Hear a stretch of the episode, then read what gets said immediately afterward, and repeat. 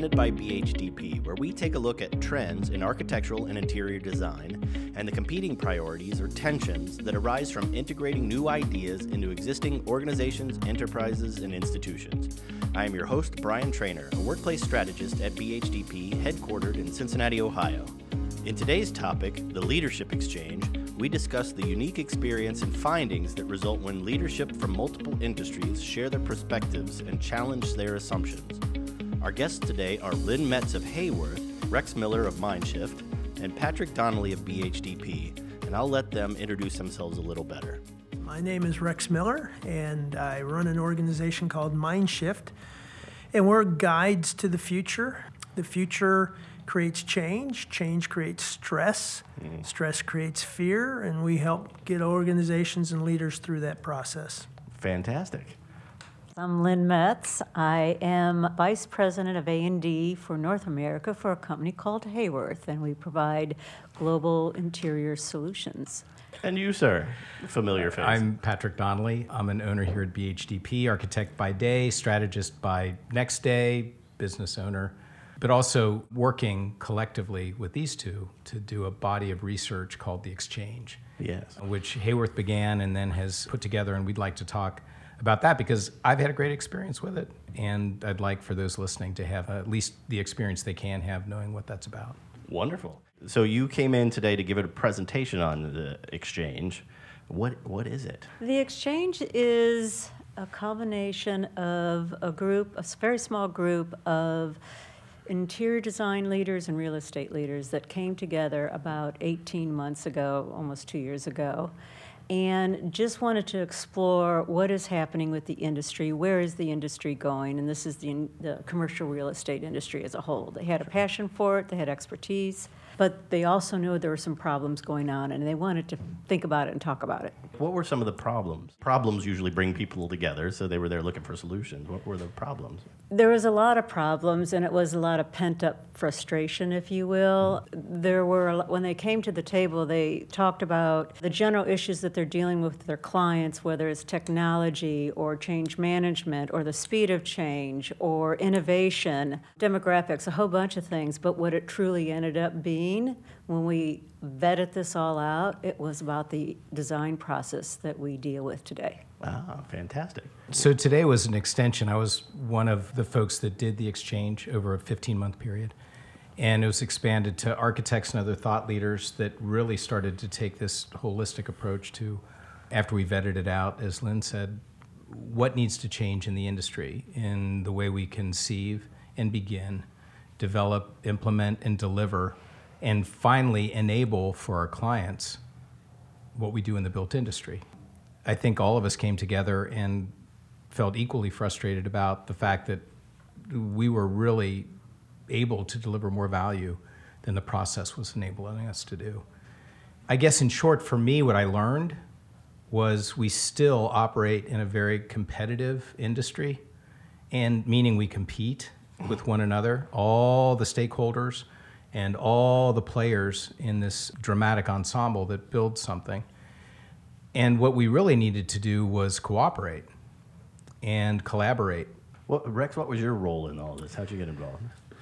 I facilitated. We used the Mindshift process to bring diverse stakeholders together, some of them competitors, mm-hmm. create an environment, create a sandbox yeah. so that they could play well together just think about the conversations that you wish you could have that frustrate you about delivering a project mm-hmm. that you never get to have.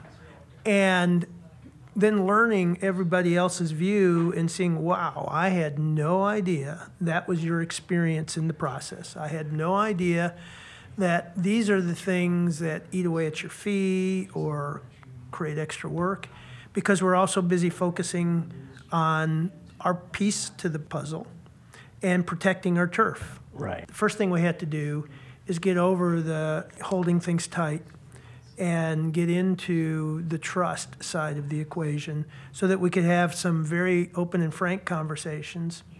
Then out of that, we began looking at so what could we do differently? We as designers tend to have a little bit of ego and pride. How do you uh, overcome that obstacle with folks? Were people able to set that aside pretty quickly, or did that take some time? Well, first, th- these individuals were selected because there was history with them. They were selected because we knew somewhat about their personality and we had a good local relationship. So they were 10 folks represented across North America and they just had a good rapport with our Haworth members. So they were recommended from that aspect and we knew that they were thought leaders. Gotcha. And as far as playing well together, it took time because everyone came in with different ideas, different baggage, different desires, what they're going to get out of it. But we had to stop first, slow down, and actually understand who we are personally and how we may respond to situations. We used strength finders that Rex led.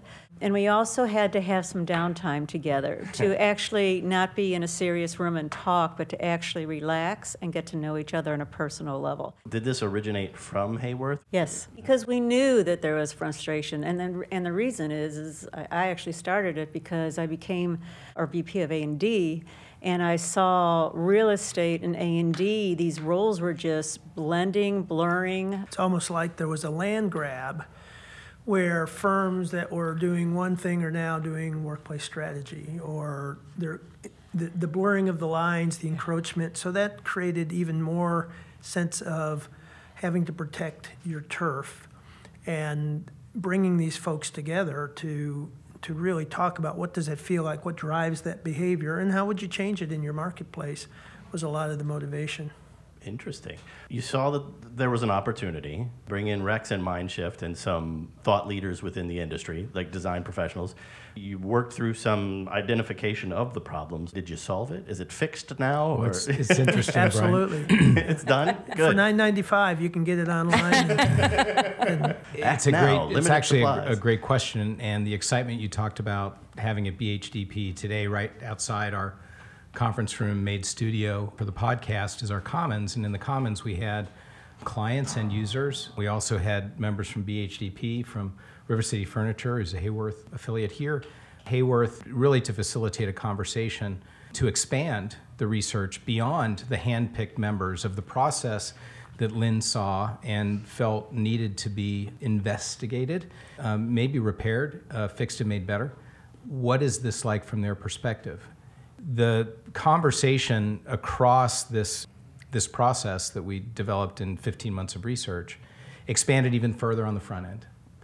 To help us understand that Yes, actually clients and customers today. need to do more formation, more pre project strategy on their part, bringing the right people together, understanding the stakeholders and the people that are buying the space, why they are needing to expand or improve space, what the users are that are going to use that space, so that they have a brain trust that then can start this process in a place that's much more valuable to the people that are asked to come in and bring their expertise in the built industry. And then following this, we're going to summarize The most fascinating thing is we've done this now in, first we started with our group representing the country, and then we've done it now in four cities with a variety of different audiences. Mm-hmm. And it's unanimous. It's a problem. People Yeah. want to do something about it. They want to fix it. They're all experiencing the same issues and the same problems. Now it's taking some initiative on our own in our local markets to figure out how we can move this to a different place. So Brian, you asked the question earlier, did we solve it? I think where we got to is how do we help local markets have the same kind of qua- conversation, same quality, and appreciate what it takes to have that with some tools. Each market can have their own individual. So we didn't come up with a generic project timeline solution. In fact, the timeline you've got in your hand, which the, the exchange developed individually, it's a starting point for other people to say, this is where we have traditionally been in the timeline. Here are the problems I experience if I come in at that place. Here's what I think the risk to the job is.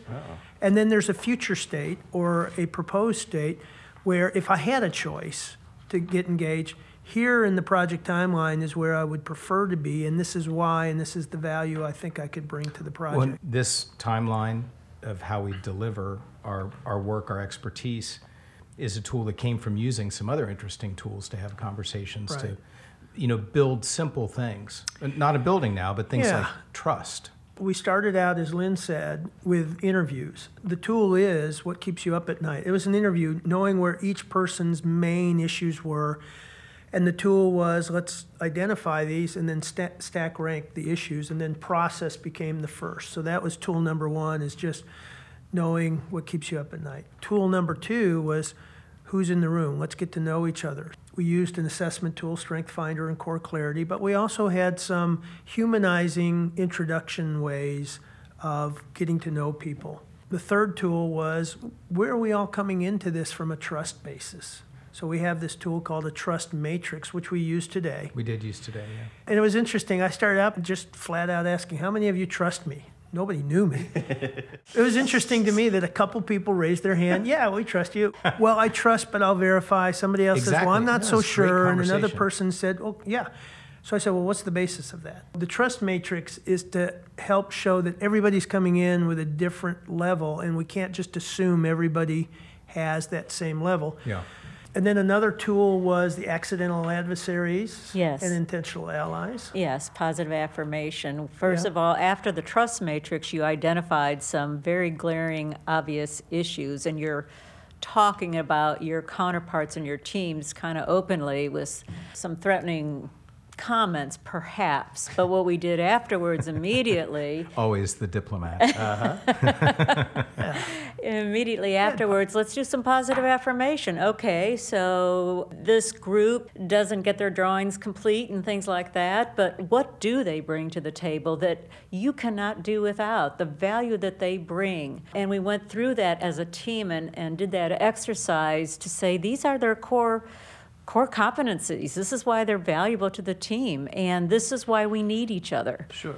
My best friend is the and sons of an excavation company. And when I went to school for architecture, he said, You know, when you're an architect, we can't be friends anymore. I was like, well, Why is that? And he goes, Because all architects are idiots.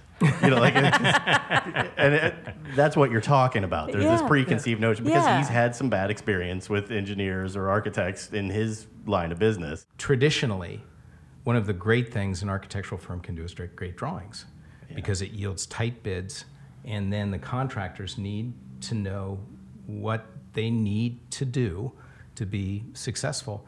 And we move so fast. We still pride ourselves in doing great drawings at BHDP, but we move so fast and we're asked to do so many things other than traditional architecture, same building over and over again, that we need to have better relations. And the industry's moving so fast. Mm-hmm. I mean, the, the contractors, where it might have been adversarial years ago, and that was a good thing because we get competition and low pricing, have great value that construction management firms can bring because they know how fast construction cost is shifting.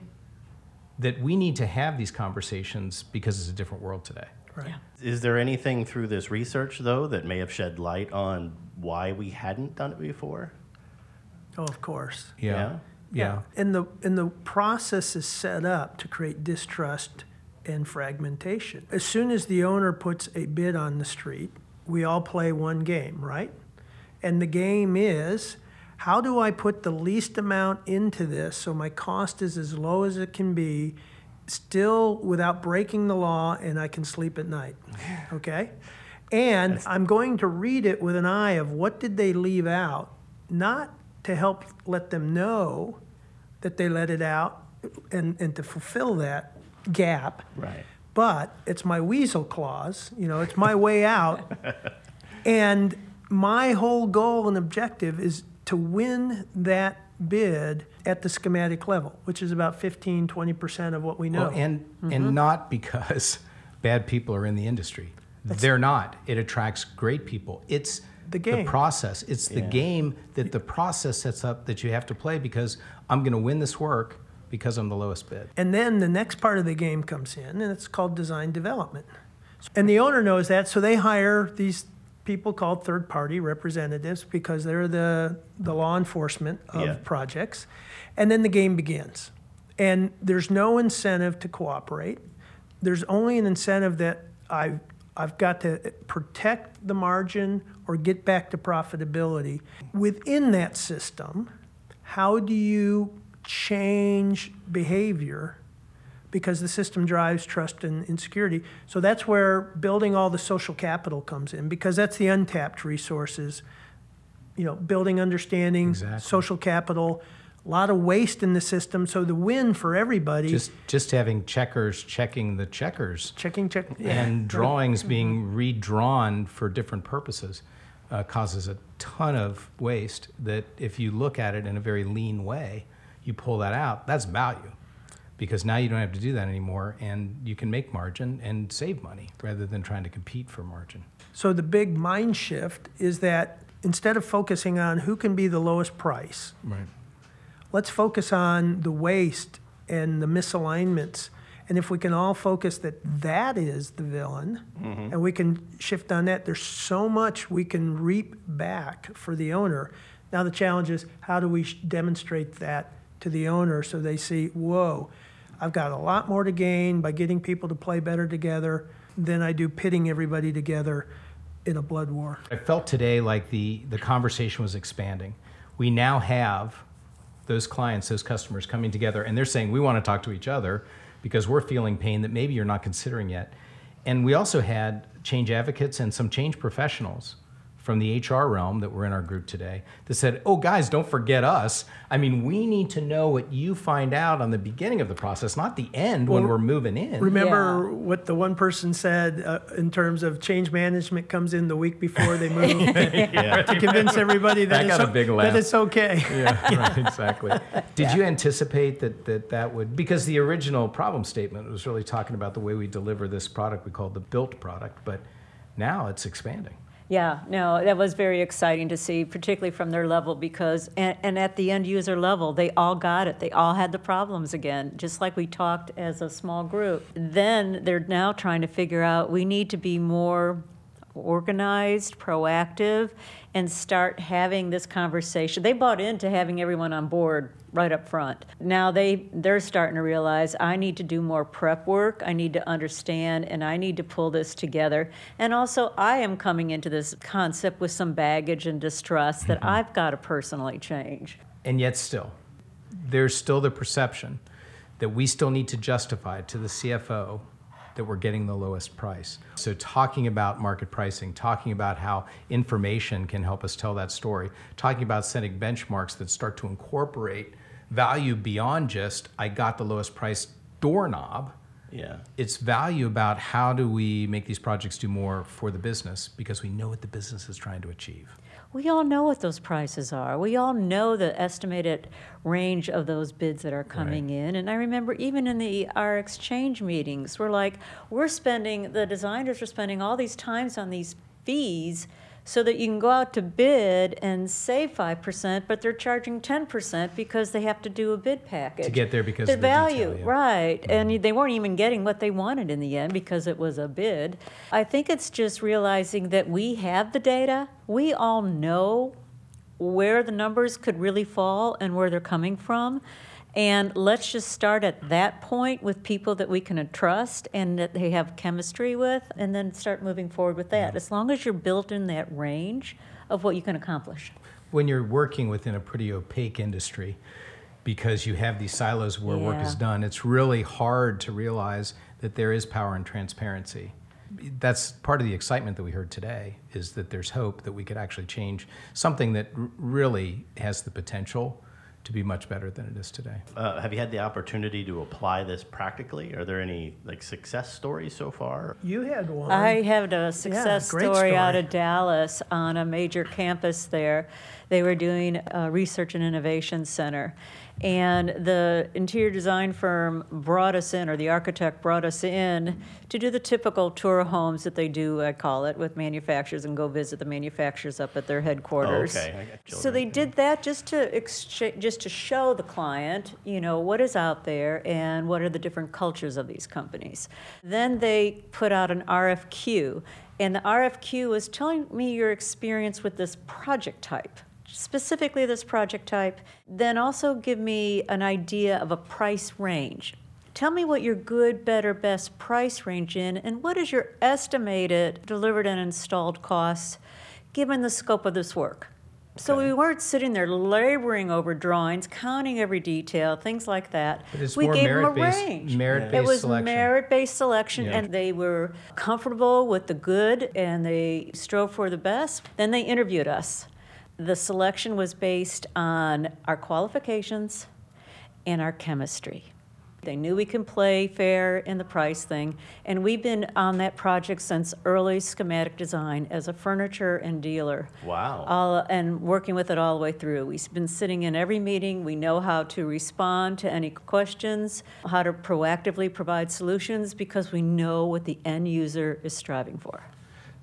Do you recommend that it's the right thing to bring you in at the beginning of every project, or is it specific to the project? Well, like, how do you know I, what I wouldn't the drill coalition? down on one player. I think, Yeah. Brian, you're absolutely on the right topic. It's not just a single player coming in early that's delivering value. That's a hybrid of what could be a much more complete process. Right. It's great when we can get together early on in a project, do a visioning session with more than just the owner, but with key players in the process, define what success looks like, create a summary and a project charter, and get everybody to sign off on that. We do that.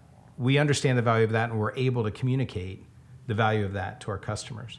So UCSF Hospital brought all of their subs and all the key consultants in. Now it's a children's hospital for cancer. Hmm. They met the doctors, they saw what kind of care they did, met patients. Stuart Eckblad, who was over the job, shared that he was walking through as they were closing in some of the drywalls and found one of the uh, drywall subs vacuuming the dust out of the frame before he closed it up. Why do you think he was doing that? to, to keep particulates down, right? For it's And why? cleanliness. Because because standard, cancer immune systems Oh. he understood what that patient needed. And because he knew that he took the initiative to do that himself. So the drywall installer knew the drywall installer. So when you're asking who should know it's whoever you can feasibly bring into the understanding of the mission of the user experience. What do we do here? We serve customers or whatever it is that's kind of optimum that i mean when you get somebody thinking like that Right. taking that kind of ownership That's then you amazing. know the project leader did did the right kind of leadership job yeah. that's a great story. and there's a quote from a book called Big BIM, Little BIM. All the big mistakes happen on the first day. that happens all the time. We get together, and then it's only down the road that you that you realize, oh, the assumptions we made here, we made some wrong assumptions. So you need that cross-functional understanding of a project that's going to ask the obvious question, not to me, but obvious to them. Why why are you going to do that? Sure. How many clients are aware of this process? Because it seems like that needs to be the start. They're sending out requests Right. for proposals or quotes or whatever that they don't even know to ask for this because this seems a little bigger than most people might anticipate, especially from a budget standpoint. So there's this law of uh, diffusion of innovation. So you've got Yeah. the pioneers and you've got the early adopt innovators, early adopters, early Late majority. adopter. Yep, late majority and then the laggards right there on the tail. And right? some industries are further into this, like healthcare is a lot further into like early majority because they're large, complex serial builders.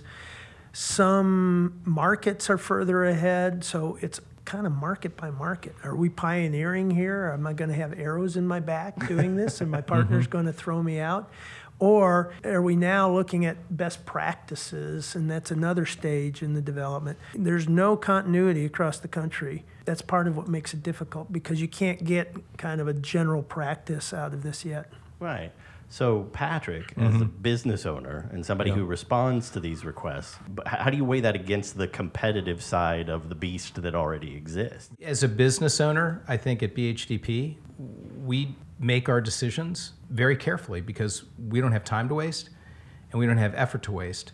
And I don't think that we needed to do that years ago. We want to be more informed, and we have the good fortune of being able to, because we're strategic designers, be able to pro- provide value earlier in the process so that we know our clients better, we know what they're trying to achieve better, help them define what the scope of that, what you're going to build, or maybe not build anything. So I think it's, I wouldn't say forced us, but it has caused us to develop the ability to have business conversations, not just design conversations. That's really changed the stakes. and it's changed the way we practice. Interesting. I think the community at large, uh, anyone that works on construction, they're more acutely aware now than they were even five years ago about bringing the value of into the project. It was just a whole different conversation. You're talking about more tactical things when you're doing your presentation to get the project and all that. But now there's a conversation about value and how to address the whole picture. What's next for the exchange? Like, where are you at in the process? Are, are you sharing this with people to try and build the knowledge community? What's going on now? How'd you wind up in Cincinnati? BHDP, yeah. Yes, Yeah, it's- we had absolutely. talked Yeah, doing it and- and, you know, Patrick's been such a supporter, and even through the whole process, he's been a, a strong thought leader in what, we, what came out of this. Piece by piece, one step at a time, getting the word out, and finding the people that know what we're talking about, the pain Mm-hmm. points that are there, and start building a coalition, for lack of a better word, but a community that understands and wants to do something different. And it doesn't have to be a whole rollover of the process. It's just changing some things that can improve how we deliver a project for a client. you know, I'm the beneficiary of the work of a lot of people. And an example of that is the vision that Mike Cable had here when he said, we're going to research the research. We- don't have the resource or the resources, or- nor are, are we inclined to produce all the research, but there's a lot of great knowledge out there. We just need to cooperate. And that's how we started cooperating with companies like Haworth and with Mindshift and others. And Thomas Merton said, I'm not a genius. I can just see further than most because I stand on the shoulders of giants. Uh. That's kind of how I feel. Whoa. I'd never heard the, the whole quote like that. Yeah. If people want to know more about this, where do you direct them? Well, they're, uh, they're in Cincinnati. I highly recommend them reaching out to Patrick at BHDP because he's definitely uh, one of the original sources. If they have want to know more information, they can contact Lynn Metz at haworth.com. Is it E METZ? M E T Z I- L Y N N. We're working with a group at the University of Cincinnati, a group of students, and they're cross functional. We're having them research the future of work. When it gets down to the core of it, students are thinking about how do we interact better with humans? How do we make this more human? What I'm seeing from some of our clients is a sudden surge in requests for change management. Yeah. So I think that they're seeing that something's going, how do we help people through this too? And you talked about change management before as well. So there's got to be a people component of this. Can we shift to that topic? I think the core of this is actually that. yeah. Rex and Lynn asked me to share some ahas with the group when I was part of Exchange and now continue to be part of Exchange. And one of the things I shared was that I learned a lot about trust, trusting other people. I learned that we had to change communication, not organization to organization, but individual to individual. Like I have to understand you better to understand what means of communication work best for you and how do we build for the people that are doing this together, the people on these projects trying to deliver this value, do we know one another? Can we trust one another at a personal level? And that's what the exchange enabled me to do is actually get to know these folks more on a personal level. What makes them tick? And we did a lot of conversation about what does success mean to you? Yeah. you know, and every stakeholder. What does success mean to you? I mean, where do you see you bring value, but what do you need from the other stakeholders that can provide you success? And how many times do we have that conversation? Like, Yeah. never. True. So why are people suddenly more concerned about change management? The big acceleration, of course, is the rapid change of computing and information processing. And that's driving so much of the change. You know, 1964, Moore's Law. So we're in this compounded rate of accelerated information, which is compressing everything and accelerating, and then you add complexity to it. So now there's more interrelationship. And when you try to affect one piece in an organization, there's a ripple effect of unintended consequences. Change used to be a process, a change management process, but it's really a central nervous system. There's this, organizations have this very complex, interconnected, fear, stress, anxiety central nervous system, and now it's raised to a point where the people who have to manage that just don't know how to cope with this because they don't know what's going to bite them. they're- do their best. They prepare people, they do communication plans, they bring experts in, and still it bites them. Right. And they don't know why they get the mm-hmm. pushback. We need a different name than change management. It's been around a long time. Right. And there's certain baggage about what it means and what it does. How do I get it accepted? How do I get buy-in? And so you have to use different kinds of tactics, like the word pilot project. Talked about how that reduces fear that, oh, some big change oh, we're going to do this project and intentionally experiment and try to learn something. And I do think what you call something, it's interesting that you bring that up. We don't even call it change management anymore because we don't believe it can be managed. It can't. We call it change leadership because that's really important. We call it change alignment because Mm-hmm. we do workplace strategy and design. You can align it with something. It's a great place to instigate organizational transformation because you're creating the place in which it happens. But I, I think you're right. I think we have to find a new lexicon that we can share. We talked about today each of us having our own jargon the engineers, the architects, the owner, depending on their business. And it enables us to be very precise in what we do and very responsible contractually Right. to make sure everything stands up, doesn't fall down, everything works. The problem is, is it it does separate us from each other because we're not using the same language. We know every good team develops their own internal in-house language. Yeah. Yeah. and that's part of it. Nicknames, you know, rules of engagement, and that kind of work on the front end is valuable Yeah. because otherwise it's the Tower of Babel. It's the first construction project in the Bible, Yeah. and it's the first project, the first project that went over budget and late. yeah. And they didn't get alignment with the goals and strategies of the ultimate supervisor. Well, the the owner wasn't happy with the project. for sure. Let's put it that That's way. great. So, what else do we need to know about the exchange? I think um, what was a aha moment is never underestimate the power of socialization and getting out of your environment. I mean, yes, we could have had some really great conversations at Haworth's corporate headquarters or here at BHDP, but we went off-site and then we took breaks. Yeah. And most of them were around nature breaks, just completely getting your mind in a whole different place. And while you're walking, having a whole different li- dialogue, which someone that could have been an accidental adversary on a project, that type of thing. And that socialization component deepened our connection and ability to open up on some very tough topics. Yes. So, Lynn, that was a great aha. Did, did Rex, did you have any aha moments during this process? the aha moments were were just how common and and how once people saw that everybody was experiencing feeling the same thing it was all common but we don't ever talk about it Right. so it's this elephant in the room we were able to provide a way for us to all express what we were all feeling but we didn't want to be the first person to say so. and then it was how we rub each other unintentionally or intentionally wrong and have some people just rip their hair out a a few times and have some people say, What are we doing? What are we going to produce?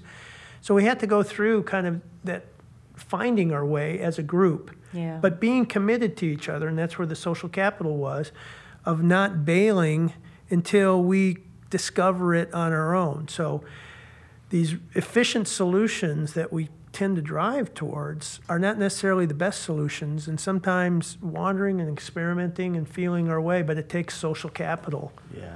to get people willing to be patient with. I'm frustrated, but you seem to be okay, so I'm going to be okay f- right now. Mm-hmm. Did you have any other ha-has you wanted to share, Patrick? I found myself, surprisingly, someone who was protecting my role in the process, making sure that we provided all the value we could to our client Okay. uh, because of the necessity of that to provide services and to have clients and to have a business. During the course of this work, I found the opportunity to actually expand my role by using that understanding beyond just being an architect, but understanding strategy and understanding change and understanding that we may in fact be providing that service, but we certainly can expand our role by trying to understand the other players and what they're doing in the process. And in the meantime, that all this soft stuff, I mean, we use hard and soft data to do strategic design. We're great at assembling it and interpreting it and determining what it means and doesn't mean. But that all this soft stuff could change a lot of really hard stuff, like how long it takes to build something, how much it costs to build something, and whether or not in the end you're cramming people into some edifice that you did because you were separated from others, including your client. You actually created something where when you bring the people there, they know how to use it Yeah. and they realize it was done for them, that somebody actually cared about what they were doing every day. And I think we could do that together much better than apart. Wonderful. This has been fascinating. I hope you guys had Yeah. fun. Yeah. Thanks. Absolutely. Brian. Rex, Enjoy Lynn, this company. Patrick, yeah. thanks for joining us. Thanks for coming in. Thank you, Brian. And have a wonderful day. Thank you. I would like to thank our guests, Rex Miller of Mindshift, Lynn Metz of Haworth, and Patrick Donnelly of BHDP for joining us and sharing their stories and expertise. And thanks to you, the listener. If you like what you've heard, we encourage you to like, subscribe, and give us a review. We hope you join us next time for Trends and Tensions presented by BHDP, and may you have a constructive day.